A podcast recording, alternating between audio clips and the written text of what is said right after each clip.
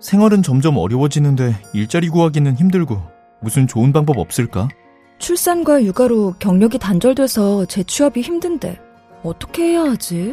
장애도 있고 80대 노모도 부양하는데 도무지 답이 보이지가 않네. 걱정하지 마세요. 고용복지 플러스 센터가 있잖아요. 고용복지 플러스 센터에서는 일자리, 복지, 금융 서비스 등 여러 서비스를 한 곳에서 제공받을 수 있습니다. 전국 방방곡곡 가까운 고용복지 플러스 센터를 찾아주세요. 일자리와 복지를 함께 여러분 일복 맞추러 오세요. 이 캠페인은 고용복지 플러스 센터와 함께합니다. 오늘은 10월 29일 방송된 여자친구와 어떻게 하면 결혼할 수 있을까요? 사연의 주인공이 답장 메일을 주신 것에 대해 상담한 사연입니다. 저번 상담과 어떻게 다른 상담이 이루어질지 여러분들께 공유합니다. 안녕하세요. 지난 10월 방송된 내용이 여자친구와 결혼을 해야 하나요? 라는 유학생의 상담 사연이었습니다.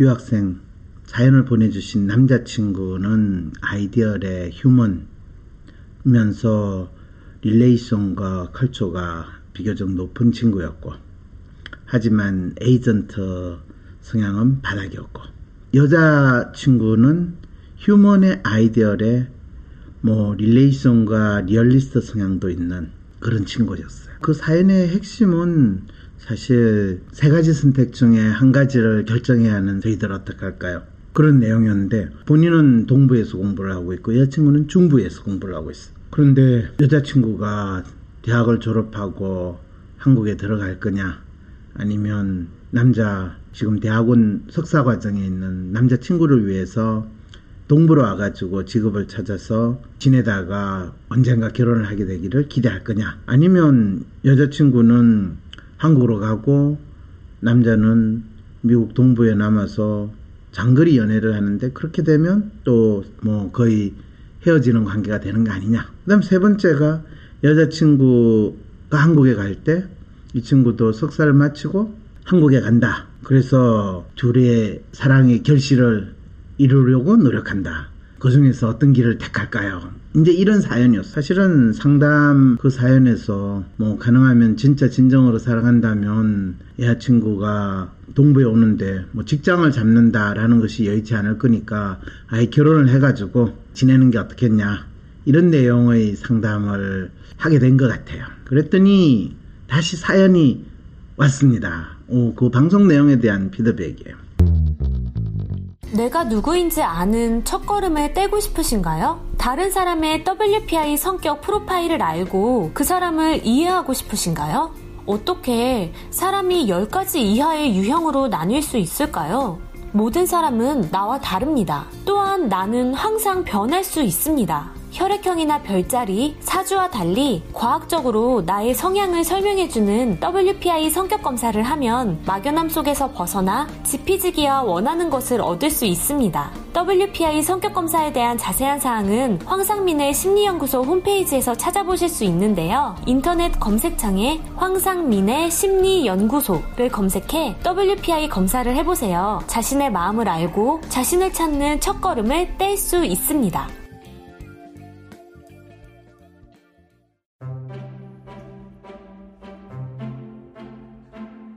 WPI 프로파일에 대해 한층 깊은 해석에 대한 갈급함이 있고 WPI 심리검사를 자신의 분야에 활용하고 싶으신 분은 위즈덤 센터에서 진행하는 WPI 전문가 초급 과정을 시작해보세요. 전문가 과정에 대한 자세한 사항은 위즈덤 센터 홈페이지나 메일 wisdomcenter@naver.com 연락처 026207-7430에서 안내받으실 수 있습니다. 이런 내용입니다. 유튜브로 올라온 상담 영상을 몇 번이고 돌려 들으면서 도움이 많이 되었습니다. 다만 저희 부족한 글솜씨 때문에 저와 제 여자친구가 처한 사항에 오해가 있는 것 같아서 피드백 이메일을 보냅니다. 상담 내용 듣고 나서 별로 마음에 싹 안 들었다라는 거죠. 기대했던 답이 안 나왔다는 거죠.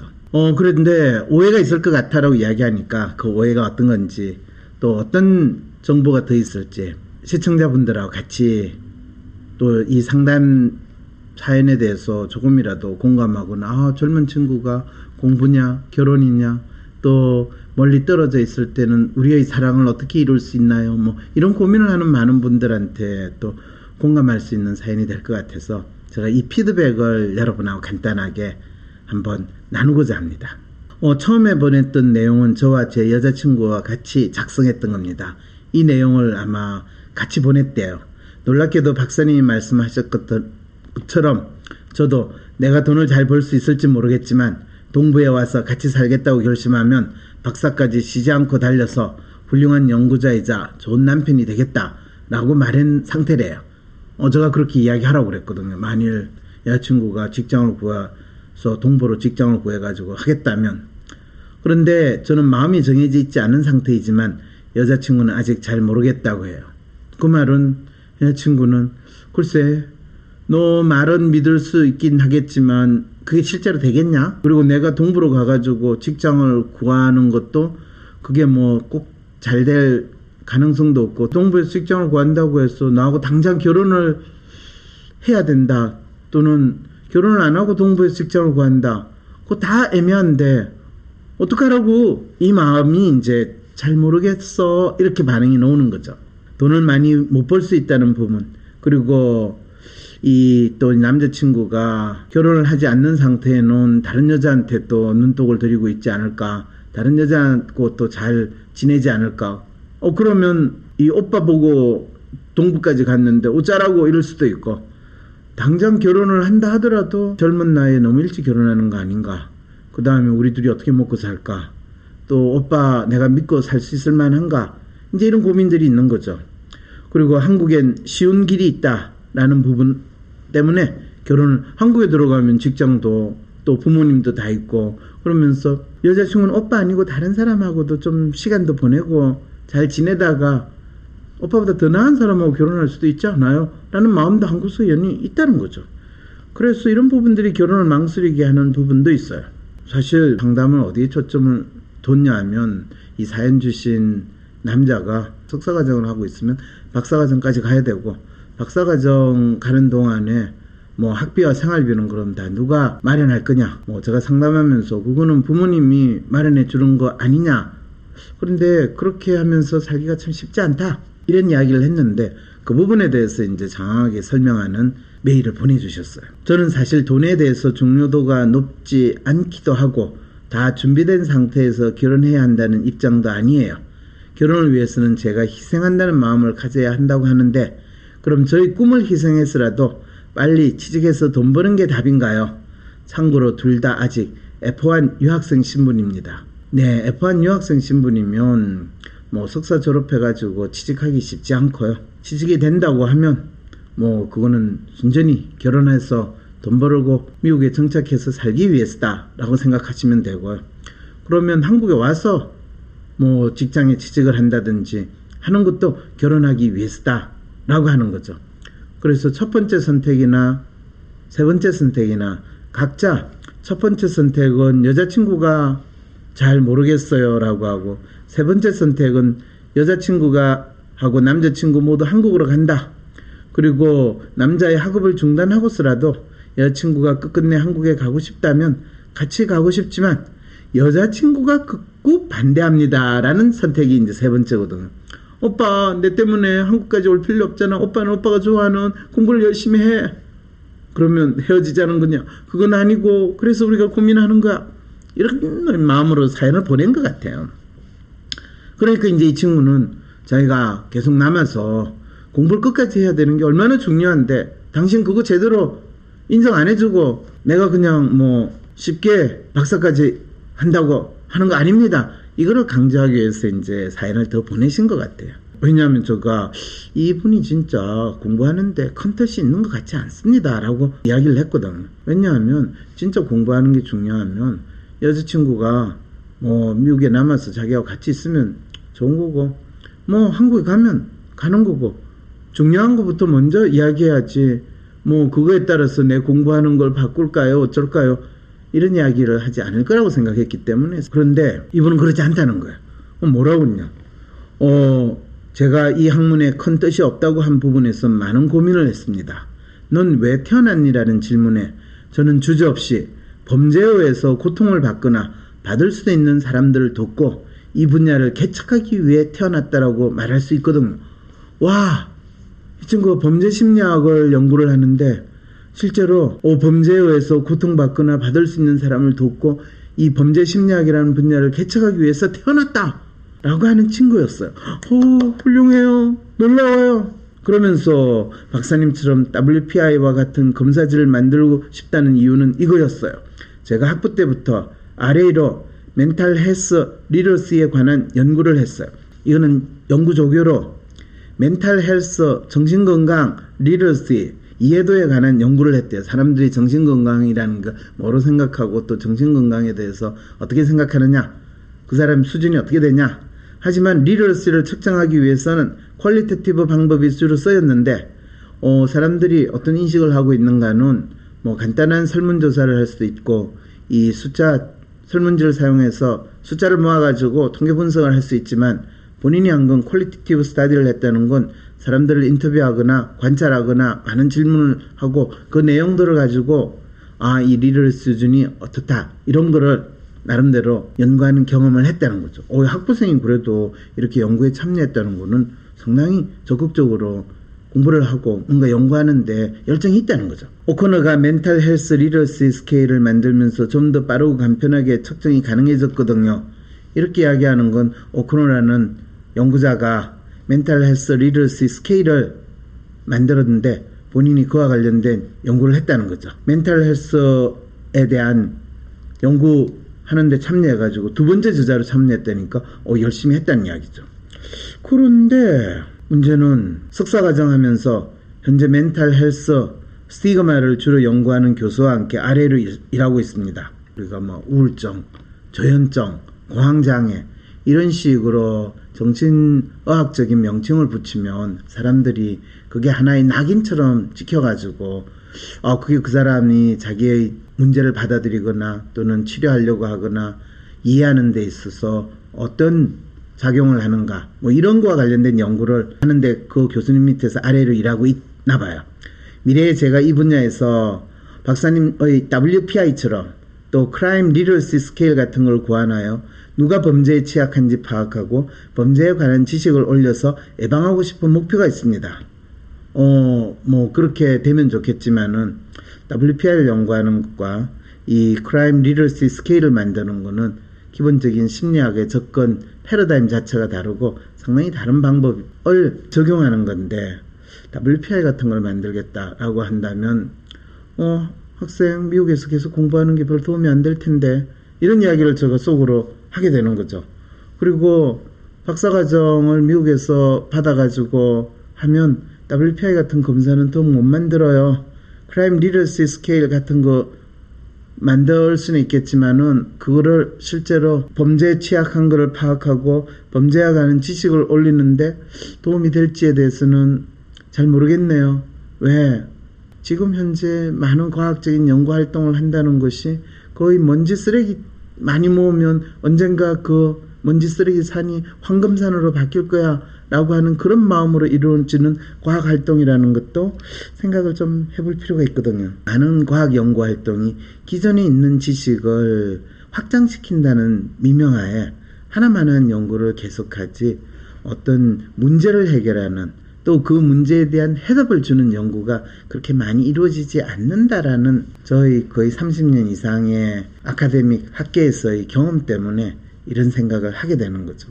사실은 이 친구가 박사과정에 있는 학생이면 이런 대학원에서 공부를 한다는 게 어떤 의미고 또 본인이 구체적인 사회 현실적인 문제를 해결하기 위해서 연구를 한다라는 것은 먼저 그 분야의 현실적인 경험을 쌓고 실제로 그 분야에서 현실적인 일을 한 다음에 이런 문제의식을 가지는 것과 그냥 무작정 학부 졸업하고 대학원 석사 박사를 하면서 마치 그것이 이루어질 거라고 또는 현실의 문제를 해결할 거라고 믿는 것 사이에는 본인이 나중에 연구자의 생활을 하거나 교수의 생활을 하는데 엄청난 차이를 야기하고 대개의 경우에는 남는 길은 교수가 되는 것밖에 없다라는 상황에 빠지기 때문에 특히 심리학은 더 그래요. 그래서 사실 그 부분에서 본인이 얼마나 이 공부하는 데 대한 열정을 가지고 있고 그거를 표현할 거냐라는 부분에 대해서 잠깐 제가 도전적인 측면에서 그 멘트를 날린 거죠. 날리고 나서 저쪽으로 조금 걱정이 됐어요. 그리고 또 이 학생은 이런 이야기를 했어요. 박사과정을 제 돈 두고 다닌다는 건 아예 생각도 못했던 부분입니다. 너무 안타까워요. 아예 처음부터 박사과정으로 같이 그렇게 연구하는 능력도 있고 공부에 대한 열정이 있으면, 그리고 저도 펀딩 없는 박사과정은 돈 낭비의 학위장사라고 생각해요. 부모님의 경제적 지원은 앞으로 1년간 딱 석상과정까지입니다. 예, 그렇다면 본인이 아예 대학원을 가기 전에 장학금을 받을 수 있는 모든 방법들을 찾아봤어야 돼요. 지금 또 석사과정 1년 다니는 동안에 박사과정을 지원하게 될 때 본인은 미국 사람이 아니고 한국 사람이니까 결국에는 미국에서 주는 장학금, 미국 대학에서 주는 장학금을 받기가 쉽지는 않고, 그럼 한국에서 주는, 한국의 여러 가지 장학재단에서 주는 장학금을 받을 만한 수준인가, 상황인가, 그것도 트라이를 해보고, 그 다음에 미국에서 뭐 박사과정을 어플라이할 때는 장학금을 또 받을 수 있도록 찾아보는 게 본인이 해야 되고, 그것이 어느 정도 정해지기 전까지는 여자친구와의 결혼의 문제에 대해서 사실은 본인이 고려하지 말아야 되는 것이 맞아요. 그러면 여자친구가 한국으로 간다고 그러면 어떡합니까? 내가 너를 사랑하는 마음은 한도 끝도 없이 크지만은 간다면 보내줘야죠. 아니 그럼 여자친구가 저를 믿고 동부로 오겠다면 어떡합니까? 내가 여자친구를 사랑하는 만큼 여자친구도 나를 사랑하고 자기 인생을 나를 중심으로 설계를 했구나. 그럼 내가 책임지고 계속 사랑해야죠. 네, 본인은 유학생을 배출한 본 적이 없는 한국 일반 고등학교에서 수능 대신 토플과 SAT를 준비해서 편입 없이 입학하고 군대에 GRE까지 한 학기도 유급 없이 달려왔습니다. 남들보다 빨리 내 삶의 방향을 정해서 참 행운이다, 행복하다는 마음으로 살았는데 저희 롤모델이신 황 박사님이 그렇게 말씀하시니까 내가 지금 삽질을 하고 있나 혼란스럽기도 하고 제 자신을 한번 뒤돌아보게 되었습니다. 아니요, 삽질한 거 아니에요. 이 학생 진짜 자기 나름대로 잘 지금까지 해왔는데 한 가지 픽사리가 난 거는 본인이 석사과정을 지원하지 말고 박사과정으로 지원했어야 된다는 거예요. 그리고 본인이 지금 범죄와 관련된 뭔가를 스케일을 만들거나 검사를 만든다라고 할 때 범죄심리학과를 간다는 건 이름만 보고 자기가 뭘 해야 되는지에 대해서 이슈하고 착각한 가장 어떻게 보면 잘못된 길을 갔다라는 그 생각까지 든다는 거죠. 왜냐하면 박사과정에서 연구를 한다는 거는 가장 연구자가 되는 기본적인 스킬과 연구를 하는 기본 태도를 배우는 거지, 특정한 주제, 범죄 또는 사회 또는 뭐 성격, 임상, 상담 이런 단어가 그 사람이 어떤 활동을 하는가를 정하는 게 아니라는 가장 기본적인 사실을 모른 채 그냥 내가 범죄에 관련된 심리학을 공부하니까 범죄심리학과, 내가 사회에 대한 심리학을 배우니까 사회심리학과, 내가 경영에 대한 심리를 배우면 경영심리학과 이런 거를 가야 된다는 수준의 사고로 자기가 박사과정까지 공부하려고 했다는, 여기에서 안타까움을 보였다는 거죠. 본인이 사실은 박사과정까지 하고 진짜 연구를 하는 심리학자 또는 범죄와 관련된 뭔가를 하려고 하면 굳이 범죄심리학과라는 그 명칭이 붙은 학과를 갈 이유가 조금도 없거든요. 왜냐하면 범죄심리학과라는 타이틀이 붙은 그 학과는 마치 한국에서 무슨 아주 구체적인 반도체학과, 물리치료학과 이런 식으로 이름을 붙이면 딱 그 분야와 관련된 일을 하는 사람, 마치 학원에서 특정한 학과목을 가르쳐 주는 것과 같은 그런 마음으로 대학에서 과를 만들었기 때문에 연구자를 양성하거나 연구자가 되는 사람을 키워내는 것하고는 조금 거리가 있어요. 그거는 구체적인 그 분야만 가르치는 부분이기 때문에 당장 그 분야에서 일할 사람, 당장 써먹을 사람, 회사나 조직에서 필요한 거의 기술학원에서 기술자 양성하는 그 마음으로 가르치기 때문에 연구자를 양성하는 박사과정하고는 조금 달라요. 그런데 이 친구는 그 부분에서 판단을 조금 잘못하지 않았나라는 생각이 드는 거죠. 그런 측면에서 진짜 연구나 공부를 하는데 초점을 뒀으면 그 과 이름을 보고 본인이 연구하는 거를 연결시키는 그거는 안 했을 텐데 라는 생각에서 제가 사실은 그 이야기를 한 거죠. 본인이 자기 공부에 사명감을 가지고 나아가고 싶은데 만약에 아직도 삽질로 보인다면 어디를 어떻게 고쳐가야 할까요? 긴 걸 읽어주셔서 감사합니다. 이렇게 이제 보냈는데 본인이 범죄와 관련된 어떤 문제를 파악하고 또 그거에 대해서 줄이거나 범죄에 희생된 사람을 도와주겠다라고 생각을 한다면 그거는 본인이 범죄 심리학이라는 걸 공부해가지고 이루어지는 게 아니라는 거죠. 그거는 본인이 뭐 심리학 박사를 받아가지고 한국에 와서 교수가 되든 아니면 그 분야에서 일하는 사람으로 활동을 하면서 이제 그런 사람들에게 좀 더 실질적인 도움이 될 뭔가 연구를 하고 또 그 문제를 해결하는 데 기여를 하는 활동을 할 수 있겠지만 놀랍게도 이제 한국 사회에서는 박사를 받고 만일 교수가 된다면 실제로 사회적인 문제를 해결하는 실질적인 활동을 하기보다는 본인이 그냥 미국에서 배운 대로 미국 책에 있는 내용대로 미국에서 하는 소리를 마치 전문가라는 이름으로 한국에서 뻔한 소리 떠들어대거나 또는 실제 한국에서 일어나는 이 범죄 사건이나 현장이나 상황이나 또 이슈나 이런 것들은 현실의 문제가 너무나 이 중대하고 힘들어서 내가 알고 있는 이론적인 또는 미국의 연구와는 너무 차이가 난다. 그런 뻔한 이야기를 하는 수준에서 스스로 낙담할 가능성도 많고 대학 교수가 안 된다면 참 내가 어디에 가서 일을 해야 될까 아주 깝깝하게 생각하는 그런 상황에 처할 수도 있다는 거죠.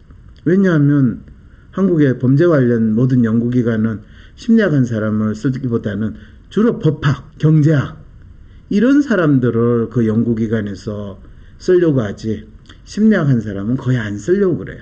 왜? 심리학한 사람이 아주 중요한 역할을 하고 있다는 걸 알고는 있지만 대한민국에서는 범죄하면 법으로서 처단하고 재판하고 또 공무원 시험에 대부분 법 과목들이 다 있으니까 법만 알면 마치 그 문제를 해결할 수 있다는 법 만능주의 그 생각이 아주 투철하게 있는 나라가 대한민국이거든요. 그러니까 본인은 범죄 관련된 활동을 한다 하더라도 결국엔 한국에 와서 그 활동을 하기가 쉽지 않고 미국에서 살아야 되는 상황이 될 가능성이 너무 높기 때문에 사실은 그럴 것 같으면 지금 F1 유학생 비자인데 유학생 비자의 학생이 석사 마치고 거기서 뭐 취업 기회를 얻기란 상당히 힘들거든요. 이제 이런 측면에서 결국에는 박사과정으로 가는 거 외에는 길이 없다라는 가정하에서 제가 상담을 했던 거예요. 자, 그런데 이제 이 학생이 사실은 첫째, 둘째, 셋째라고 하면서 세 가지 선택 중에 한 가지를 결정해야 된다는 건 첫째, 여자친구가 동부에 와서 직장을 찾아 자리를 잡는다. 여기에 대해서 여자친구는 본인하고 결혼할 생각으로 한다는데 그럴 수 있으면 좋은 거죠. 그리고 그런데 본인 스스로가 망설여진대요. 뭐 어쩌라는 거야. 여자친구는 하겠다는데. 그럼 오빠 망설여진다고 그러면 오빠가 내가 결혼하지 않겠다는 이야기야? 이렇게 되는 거죠. 두 번째, 여자친구는 한국으로 저는 남아서 장거리로 연애를 유지하다 한다. 이 경우는 사실 헤어짐을 선택한다고 봐도 될 것 같습니다. 그렇죠. 각자 자기 길을 가죠. 언젠가 우리 만날 날이 있으면 좋겠지만 없더라도 서로 슬퍼하지 말고 애통해하지 맙시다. 이렇게 되는 거죠 뭐. 셋째, 여자친구와 제가 모두 한국으로 간다. 그런데 그렇게 되면 마치 내가 공부를 박사까지 안 하고 끝나는 것이니까 여자친구가 그거에 대해서는 극구 반대합니다. 이렇게 서로 챙겨주는 것처럼 이제 또 이야기를 하는 거예요. 여자친구는 한국 가는 걸 원하는데 그렇지만은 오빠가 나를 위해서 희생한 같은 그런 부담을 주고 저는 살고 싶지 않아요. 그러니까 첫 번째, 세 번째 이 옵션은 서로 본인의 욕구를 뚜렷이 표현하지 않고 싹 옆으로 숨기고 마치 여자친구 때문에 또는 남자친구를 위해서 이런 식으로 포장을 하는 옵션을 나타내고, 두 번째, 여자친구는 한국으로 나는 여기에서 계속 공부를 한다. 이거는 각자의 욕망에 가장 충실한 선택이 되는 거죠. 결국에 이 사연 주신 분, 여자친구, 남자친구 두 분이 같이 모여서 사연을 보냈는데 결국은 어떻게 될 거냐. 이 사연만 가지고 제가 냉정하게 그냥 예측을 해본다면 1년 후에 여자친구는 한국으로, 남자친구는 남아서 공부를 계속하는 그런 상황이 될 거라고 예측을 할 수가 있는 거죠. 어떻게 그럴 수 있어요? 네, 각자 자기가 가지고 있는 욕망, 그리고 그 욕망을 정확하게 표현하고 그 욕망을 위해서 나는 이렇게 하려고 합니다라고 표현하지 않고 자기 욕망을 살짝 감추고 또 욕망을 그럴듯하게 표현하면서 마치 상대방을 생각해주는 식으로 이야기를 하면 첫 번째냐, 세 번째냐 하는 이 옵션 속에서 마치 선택의 여지가 있는 것 같이 고민하는 그 심리 상태에 빠지게 된다는 거죠. 그래서 지금 이 학생이 대학원에서 석사를 하고 1년 후에 석사를 마친 다음에 박사를 가려고 한다라고 할 때 제가 예측하는 거는 본인이 박사 장학금까지 받고 자기가 박사 과정을 갈 수 있으려면 여자친구와의 결혼 문제나 여자친구가 동부에서 사냐 한국으로 돌아가냐 이 부분에 대해서는 그건 여자친구가 전적으로 결정을 하고 갈 문제지, 내가 너를 책임질 테니까 동부로 와, 또 내가 너를 위해서 한국으로 돌아갈게, 이런 이야기하고는 아무 관계가 없다는 거죠. 제가 너무 잔인하게 이야기했나요? 네, 만일 이 두 사람이 진짜 결혼하고 싶다면 우리가 적어도 3년 후에 우리는 지금 대학을 한 사람은 졸업하고 한 사람은 대학원 석사를 졸업하지만 적어도 서로서로 상대방을 사랑은 하지만 상대방을 책임지고 결혼해서 살릴 수 있는 능력이 되는지 안 되는지를 스스로 증명하려면 앞으로 최소한 3년은 더 있어야지 우리는 그걸 할 수 있으니까, 그렇다고 우리 나이가 40살, 50살 되는 것도 아니고 앞으로 3년이 지나도 여전히 20대니까 그때까지 우리 각자 해야 될 일을 더 할 수 있다면 우리는 그 기회를 찾자라고 서로 쿨하게 이야기하고 각자 한국으로 가든지 미국에 남아있든지 선택을 하는 것이 더 맞다라고 이야기해야 되겠죠. 그래서 혹시라도 저희 상담에 조금 오해가 있지 않을까. 사실은 저는 진짜 여자친구를 사랑하는 이 사연 보내주신 남자친구의 마음을 충분히 생각하기 때문에 너무 어린 나이임에도 불구하고 내가 이 사람 굶어 죽이겠냐 라는 마음을 가지고 여자친구를 동부로 와라, 그리고 너는 그게 오빠의 장래를 위해서 내가 그래도 되나요? 라고 하지만 너의 사랑하는 마음을 내가 그대로 다 받아들이겠다 라기 때문에 그거를 여자친구한테 한번 이야기해보라고 그러는데, 사실 실은 여자친구가 동부에 와가지고 직장을 찾아서 자리를 잡을 가능성이나 또는 마음은 이 사연 보내주신 남자친구가 생각하는 만큼 그렇게 크지 않다라는 거. 이렇게 얘기하면 여자친구분이 또 저한테 또 편지 보내겠죠? 네, 근데 크지 않아요. 왜 그러냐 하면 아무런 소득도 없는 상태라 망설여진다고 또 이야기를 하는데, 그 망설여지는 거는 남자친구분이 마치 여자친구를 생각해서 망설여진다라고 이야기하는데 사랑을 위해서 내 목숨을 버릴 수도 있겠다라고 생각할 때는 망설여지는 마음이 생기지 않아요. 남자친구는 본인이 여자친구가 동부로 와서 같이 직장 잡고 같이 자리 잡고 살고 싶은 마음이 있다고 분명히 이야기는 하지만 실제로 그런 상황에 처하게 되는 것을 한편으로는 또 정당히 두려워하기 때문에 여자친구한테 그렇게까지 네가 희생을 할 필요는 없지 않니? 제가 이 사연 보내주신 분 아마 5살, 나이로 25살, 6살 정도 됐다면 어떻게 할까? 저도 쉽게 결정을 내리지 못할 것 같아요.